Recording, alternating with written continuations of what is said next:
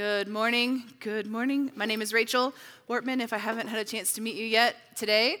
And uh, we are starting a new series today as we frantically pass, so don't worry. We got a minute. You can keep passing the buckets.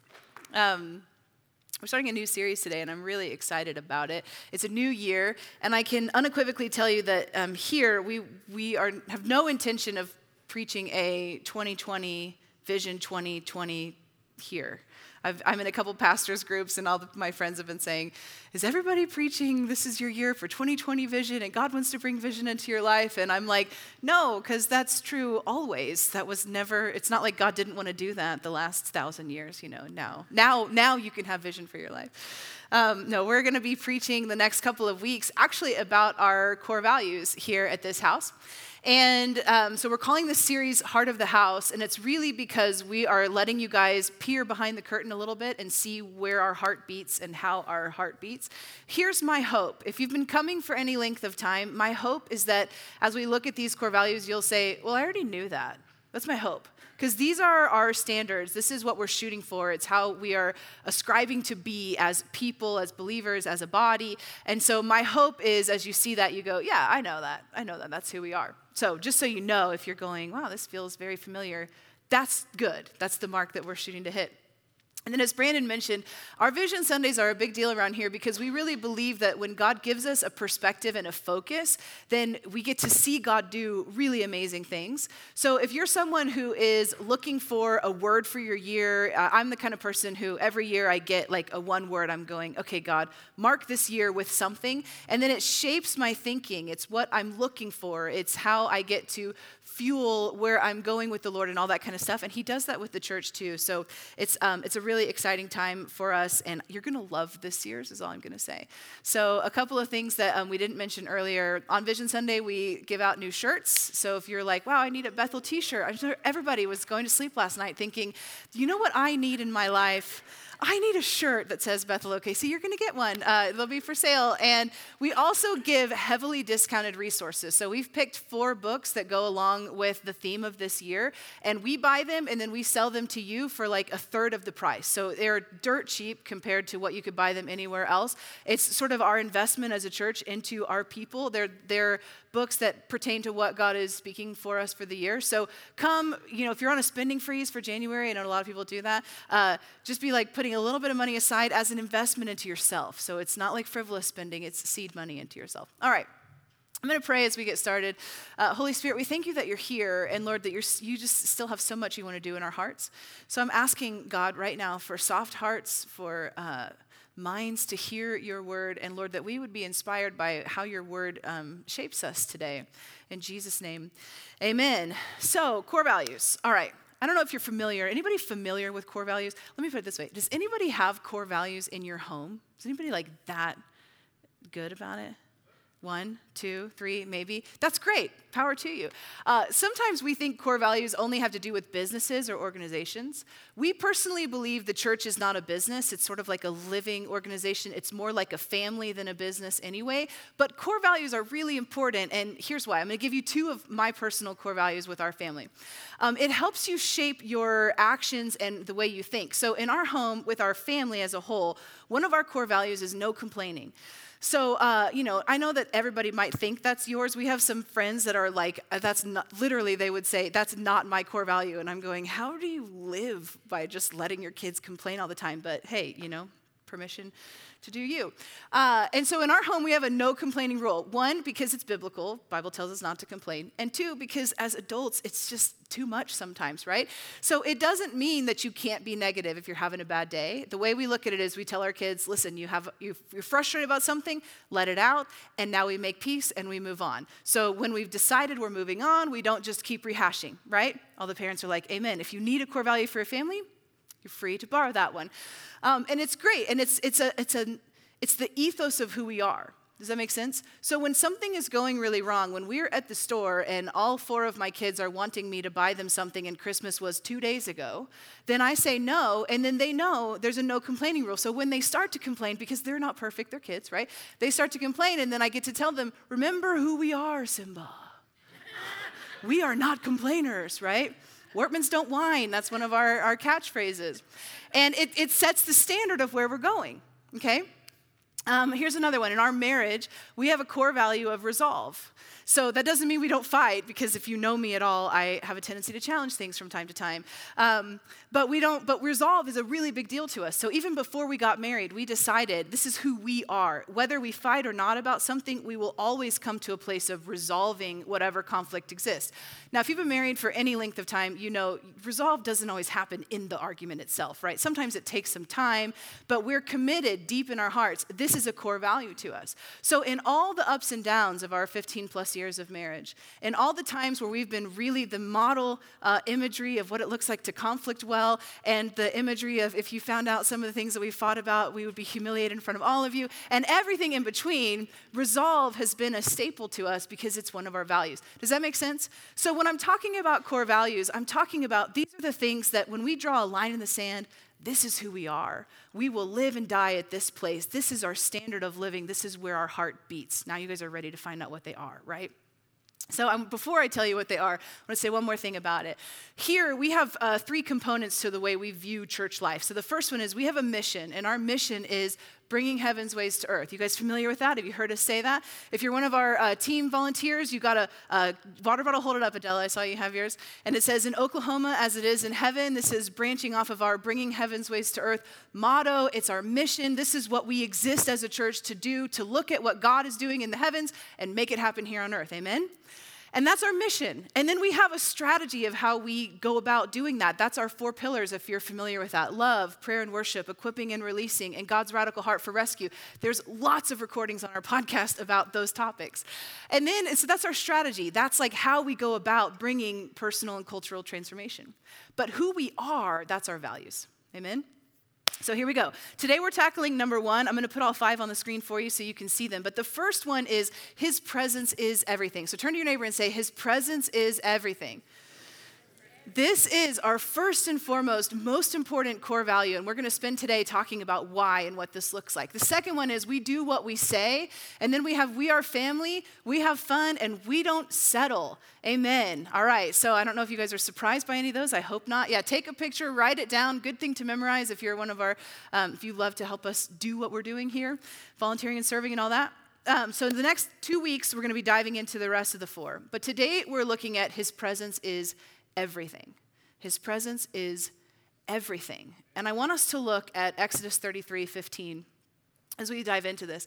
And I've actually been sharing out of this passage the last couple of uh, months in our prophetic times in worship. And so you're familiar with the moment when Moses said to God, I want to see your glory, and God let his goodness pass before him. This is what happened right before that, okay?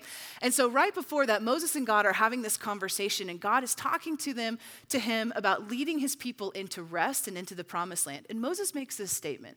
He said, and he said, uh, God said, My presence will go with you, and I will give you rest. And he said to him, This is Moses speaking, If your presence will not go with me, do not bring us up from here. What is he saying? He's saying, Listen, I don't care whether I get to the promised land where all the milk and honey is if you're not with me. You are the source of life. You are what brings me goodness. If you're with me, I can be in the wilderness till the rest of my life. That's what Moses is saying. There's something about the value of who God is that Moses was able to tap into all these years ago.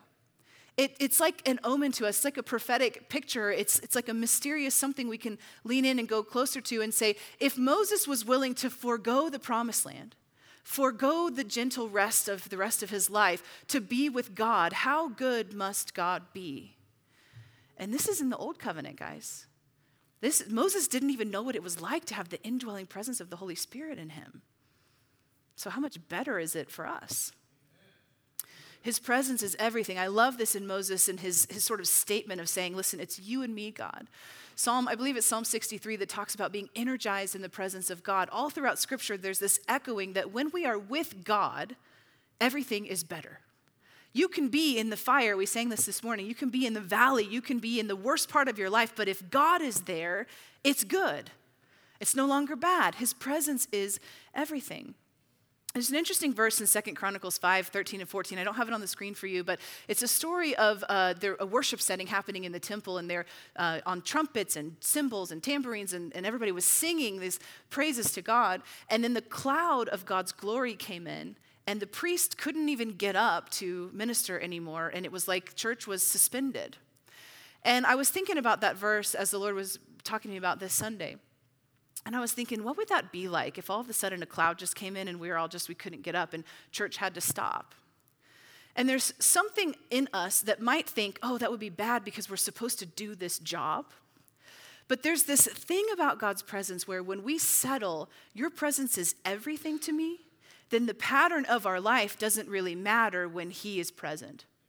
Does that make sense? Let me illuminate this to you in a different way. Uh, Luke chapter 10, verse 38 through 42. I just have the end of it on the screen, but this is the story of Mary and Martha. And Jesus is coming into Bethany with his disciples. So he's got basically his youth group on wheels, and they're walking in, and Martha meets him at the gate, right? And she goes, Come to my house, I want to serve you. And, and she invited Jesus to come to bless him. It was a let me feed you, refuel you, let you kick off your feet for a little while, stay off your feet, you know. And so that was her intention with this. And then we know, if you know this story at all that um, Mary sits at Jesus' feet and Martha's in the kitchen making stuff happen, and she's getting a little bitter because it's, you know, they invited them to their house, and what's Mary doing? What's the deal here? And Jesus makes this statement. But the Lord, this is Martha coming and saying, Jesus, can you check Mary? Can you tell her to come here, help me? Because, you know, we invited you here, there's work to do. And the Lord answered her, Martha, Martha, you are anxious and troubled about many things, but one thing is necessary. Mary has chosen the good portion, which will not be taken away from her. Now, there's a cultural thing I want to make sure you guys understand in this, and, and it's this. At this day and age, women were not allowed to be taught by rabbis. It was the cultural custom that when a rabbi was teaching, you would actually sit at his feet. That was the, the standard, like you guys are sitting down and I'm standing. It was like that when the rabbi was preaching, you would sit at his feet, and that was a clue that you were his disciple. That was the cultural custom. Lots of rabbis in that time, they would pick young guys to invest in, and women were forbidden. It was not, they, they weren't allowed to be taught. So, what's happening here is that Jesus begins to teach, and Mary finds herself in the presence of her Lord. And now that becomes her priority.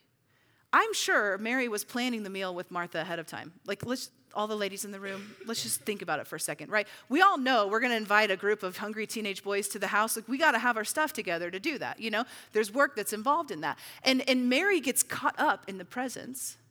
And Martha is going, that's not your priority. Putting this together is your priority. And what is Jesus telling her? No, sweetie. This is the priority being with me. I tell this story because his presence is everything to us. And what was happening in this living room was Jesus was collectively saying, This is how we are as a people. My presence is the most important thing. Sometimes when we're caught up in the presence of God, dinner doesn't make it to the table on time. Sometimes we don't make it to where we're trying to be. Sometimes meetings run late. Sometimes they start early because the presence of God shows up and it's just time to worship. We can't always make God fit into our schedule. Amen? We all know that. And Jesus is saying what we're doing here is making the declaration My being with you is the standard. What we want to accomplish, what we're trying to do with our life, that's all good. He wasn't condemning Martha for trying to put out a great hostess spread.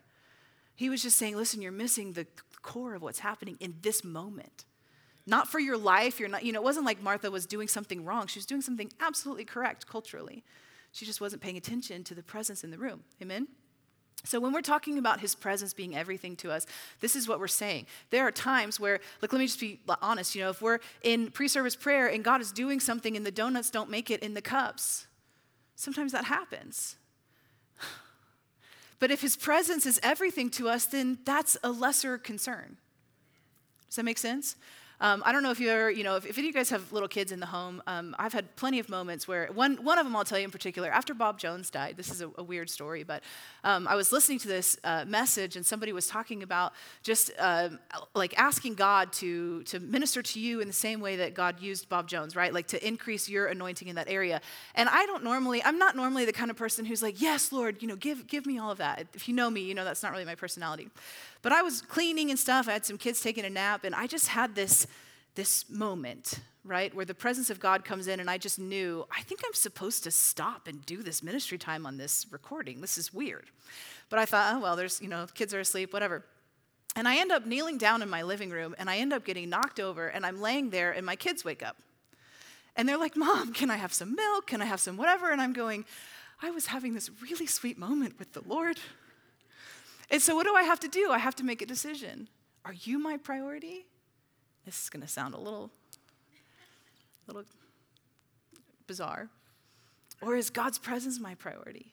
So, what I started doing with my kids was saying, You got to give me a minute.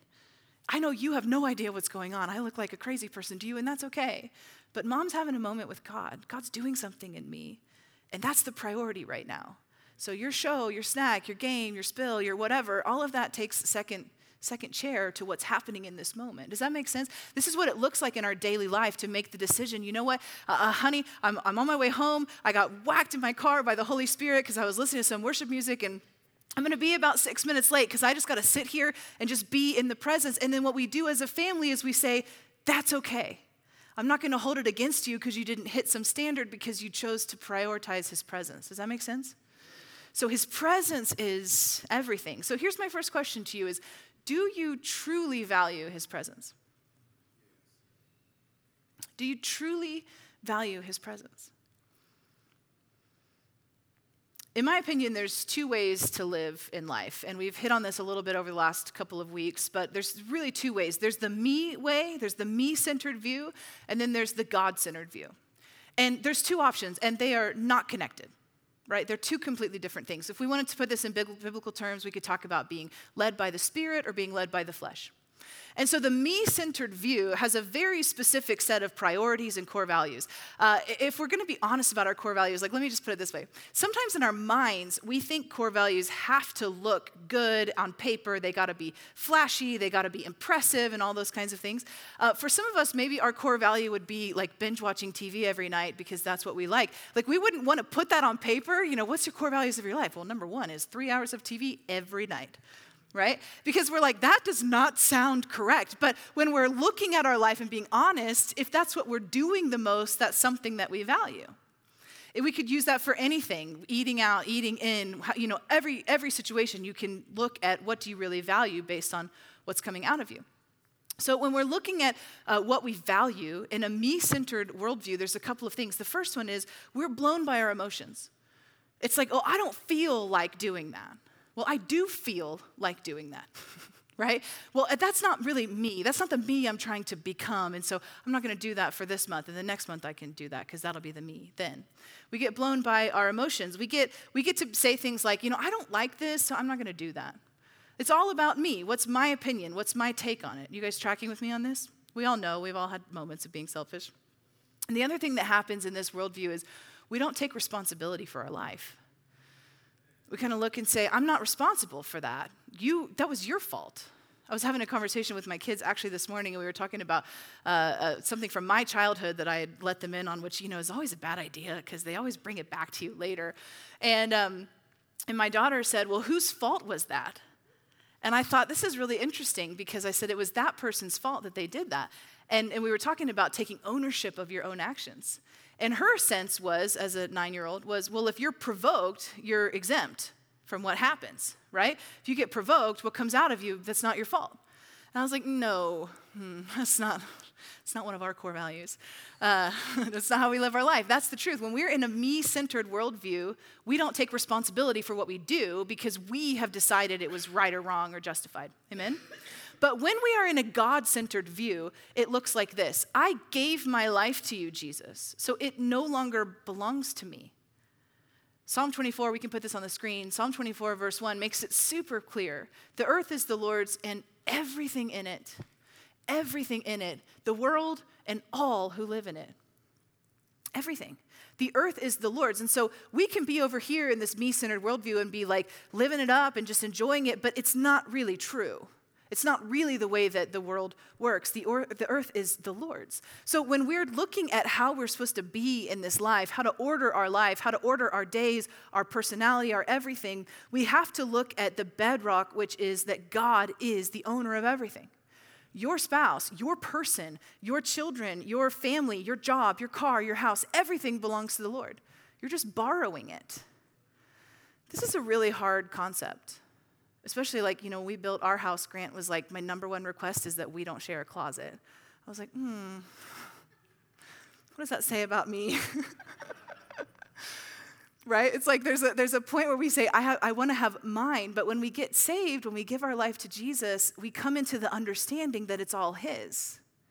And so it doesn't belong to us anymore. So we are now stewards. We're just holding. You're just holding your loved ones. You're just holding your kids momentarily. You're just holding your parents. You're, you see what I'm saying? And so when we're in that perspective, then the questions we ask, the way we look, it looks a little bit like this Who, who are you being right now, God? I am so confused with my life. I don't have vision. I don't know what's going on. I don't like myself. Who are you in this situation? It stops being about me, it starts being about Him. And then it becomes like this How do you want me to respond in this? It's a little bit harder, right? We're in a situation and I'm going, Well, I know how I want to respond. And before I do that, I got to stop and say, How do you feel about that, Lord? Am I partnering with you? Am I being led by you? Am I ap- operating my life like I am your temple? Um, how, am I, how are you being to me? How am I responding to you? When we're in a difficult situation, the God centered worldview looks like this this is God's battle, this is God's issue. He will do something to fix this. And He'll probably tell me to do something to partner with Him right? Sometimes we get to sit on our couch and let him do his thing, but most of the time, in the sitting on our couch and the resting, he's going, and now do this and this and this, and that's what brings about the solution we're looking for. It's a different sermon for another time. Um, and the other thing we get to ask is, Lord, how are you growing me into your likeness through what's going on in my life? In the me centered worldview, we go, I'm not responsible for what just happened. I blew up on you. I said some really mean things. It's not my fault. You provoked me. But in the God centered view, what we do is we say, How are you transforming me? Why does all of this matter? Because at Bethel, when we say his presence is everything, this is what we're talking about. In every season, in every situation, the benchmark, the standard, the line in the sand is God. It's his presence. What are you doing, Lord? How are you operating in this situation? What the heck is up with this? And how do you want me to position myself? Where can I serve to be helpful? And I'm not trying to say that to like manipulate you or anything. I'm just saying when we're when we've given our life over, this is what we do, right? We say, I'm signed up. Point me in the direction of where to put my hands. That's what it looks like to be focused and centered on his presence. I think sometimes when we talk about core values and stuff, also we, we prioritize them in a number form, and that's good. But with this particular value, what we're talking about is it's centered. It's not number one comes his presence, and then number two, as if his presence is no longer a factor. It's more of like in the center of everything is Jesus, and then that begins to filter into everything because his presence is everything. So, this God centered view, this is where we need to live, this is where freedom is, this is where surrender is, and all that kind of stuff. Um, a couple of other things I want to note about his presence it's our guide it's our foundation, right? It's the central force. It's our compass. It's what directs us. His presence is where the real work is done. I, am like a glutton for self improvement. I don't know why. I, it's like, I don't know why I'm like that, but I just love the process of letting God grow me. I think because when you've seen victory so much, it's like you just kind of get addicted to it. Like, what else can you improve in my life, Lord? it might be painful in the moment, but man, you've done so much. I'm just kind of, I want to keep going.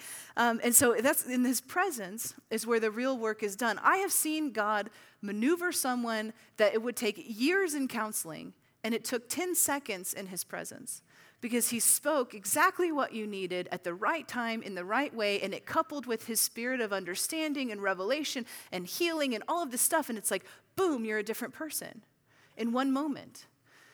I've also seen him in his presence empower people to walk out something that took a year to overcome.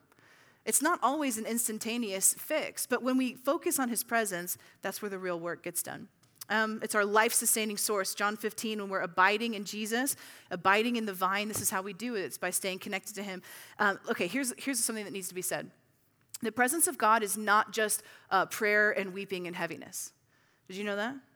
Sometimes when we think, oh, so His presence is everything, so I'm supposed to just be this really like, weighty, everything, you know, this laborious, like, ah, the presence of God is here. That's, there's a time for that, and that happens, and I love that. But also, the presence of God is really fun. Here's my inside tip to you. If you have not discovered the humorous side of the Holy Spirit, make that your goal in 2020. He is the funniest person that you will ever meet. I mean, and I'm being honest. Here's a great example. Earlier in worship, before he gave me that scripture to share, um, my watch started vibrating and I looked at it. It has never said this before. I've had an Apple Watch for quite a while, over a year. And it said, Something's amiss, dot, dot, dot. And I was like, Hmm, and what might that be, Lord? And he goes, Bam, gives me the scripture. And I'm like, Okay, great. He's funny, he's humorous, he does things that are really out of the box. Um, presence of God, we're also talking about fellowship, communion, talking about going out to dinner by yourself because you're there with the Lord and you're actually enjoying it, not feeling awkward, talking about um, comfort. The presence of God is also learning, right? It's also gaining knowledge. It's not just that, it's not just any one of these things, it's everything because He's everywhere. Amen? And here's the kicker the presence of God is not just His essence, it's a person. You guys know that.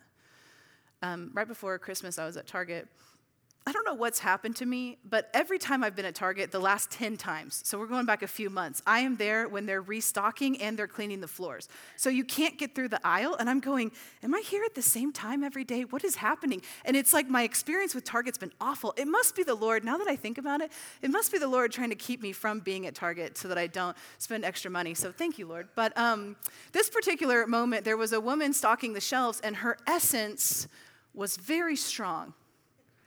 And it was potent and it was not sweet smelling.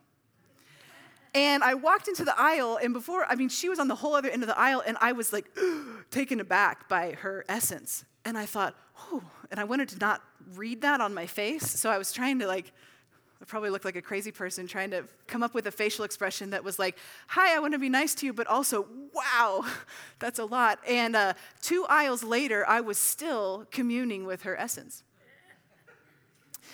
And the Holy Spirit reminded me of the story because he's funny and weird. And, um, and he reminded me of this, and, and he was talking about how the presence of God is an essence and it's a person. Sometimes when the presence of God comes in the room, it's not actually his own person, it's his essence. I don't this is not really theologically sound. It would take me too long to go through all the scriptures, but are you guys tracking with me? Just giving you a metaphor here, okay? So it would be like this. I brought with you with me today my favorite candle. This is the volcano candle. Uh, I love this brand. So if I if I'm going to let you guys experience an essence, then I'm going to light this candle, right? The candle itself is the candle. It's the source. But eventually if I left this burning long enough, the whole room would be filled with the fragrance of this candle. Amen. This is what it's like with Jesus. His person is like this fire, it's like this flame that's burning, and his essence is surrounding us. And we get to decide how engrossed in that flame we're going to be. Because if I'm out in the lobby, I can still experience the essence of the presence of this candle. And it's good. This is a great smell. You're probably all going to want to go buy one as it starts getting over there to you. And it lasts a long time, so plug for Volcano brand. I don't know why I'm saying that. But um, but if I let this keep going, right, and you guys can see that flame, it's a different thing to prioritize and say, I love this so much, I'm going to carry it with me everywhere. And when the wax gets going, this is going to sound really morbid. I want to cover myself in the wax. Right? I tried to think of a way where I could light a part of myself on fire, and I was pretty convinced that that would end really badly. Uh, so I didn't do that. But what I want you guys to understand is we are the ones who decide how close to the presence we want to be. It's not God. He's burning. He's burning in the same place. He's sending out his essence. You know, when the candle, like there's different times where it smells stronger and less strong. For some reason, it's burning the same, but it's just like a waft of it comes through. That's what it's like with the kingdom, right? He'll send a waft of his essence towards you to remind you of how great he really is. But the goal is that you would be engrossed in the flame of who he is that His presence would be everything to you, that it would be central to who you are. The goal is not that we just come in the room and take a whiff or two and then go on with our life. The reality is, in the kingdom of God, this is how it works. This is burning inside of you right now.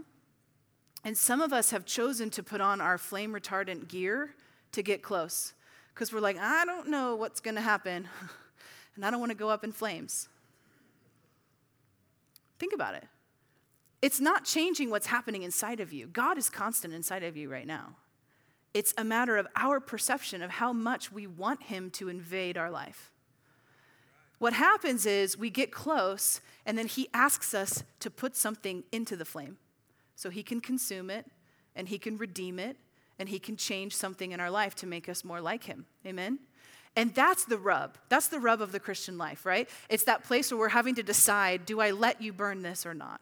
Doesn't feel good to me, Lord. I want to keep this. This is comfortable. At least I know how to manage this part of myself. Like if you've ever grown up in a home where somebody rages and they just blow up and explode, it's a comfortable thing because at least you know that's going to happen. You're not wondering anymore, right? But what the Lord wants us to do is take all of the me centered stuff and one by one, as we get closer and closer to Him, start dumping it in, let Him consume it and give it back to us whole, healed, redeemed, right?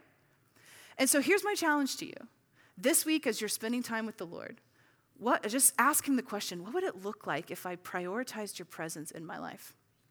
I'm not saying you never watch TV again, you never read a book that's not the Bible. I'm not talking about any of that. That would be kind of like religious thinking unless the Lord is leading you to do that. What I'm talking about is you know your own heart. Nobody knows your motivations but you.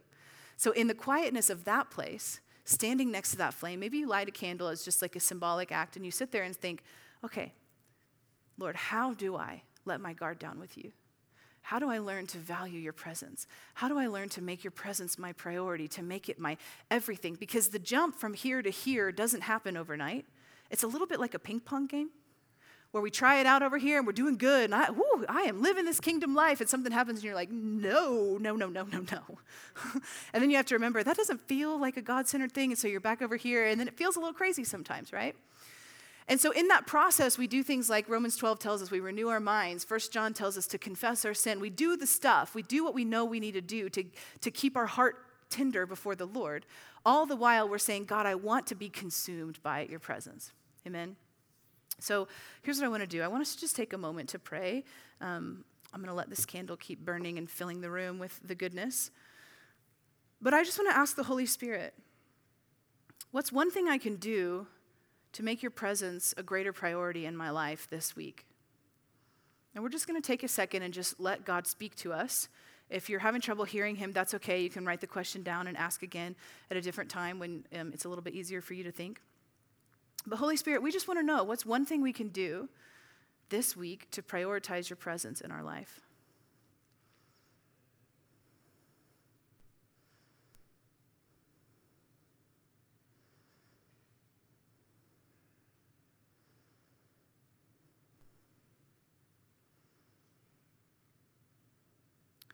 And I want to ask one more question. I want to encourage you guys to ask one more question, and, and it's this Holy Spirit, what's the lie I'm believing about your presence? Is there a lie that I'm believing about your presence? Maybe it's about how you want to be near me, whether you like me. What's the lie that I'm believing about your presence?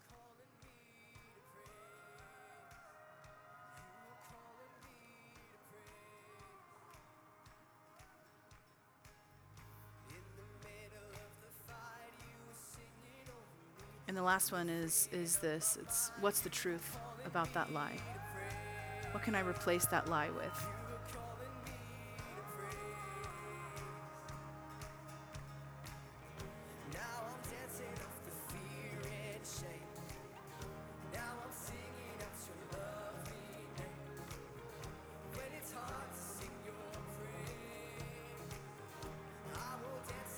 So, Lord, we want to be led by you.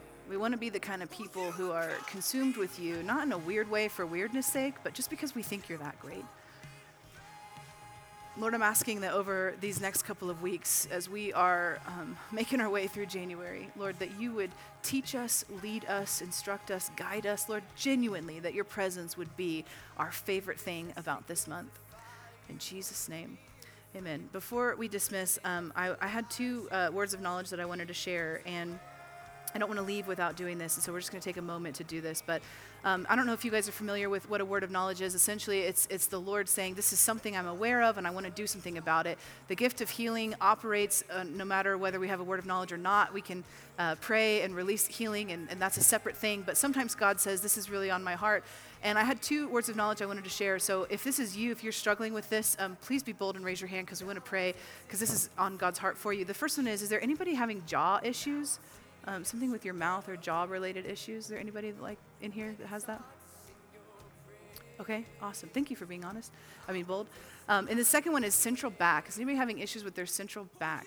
Pain in their back, right in the middle. Okay, awesome. Anybody else? Okay.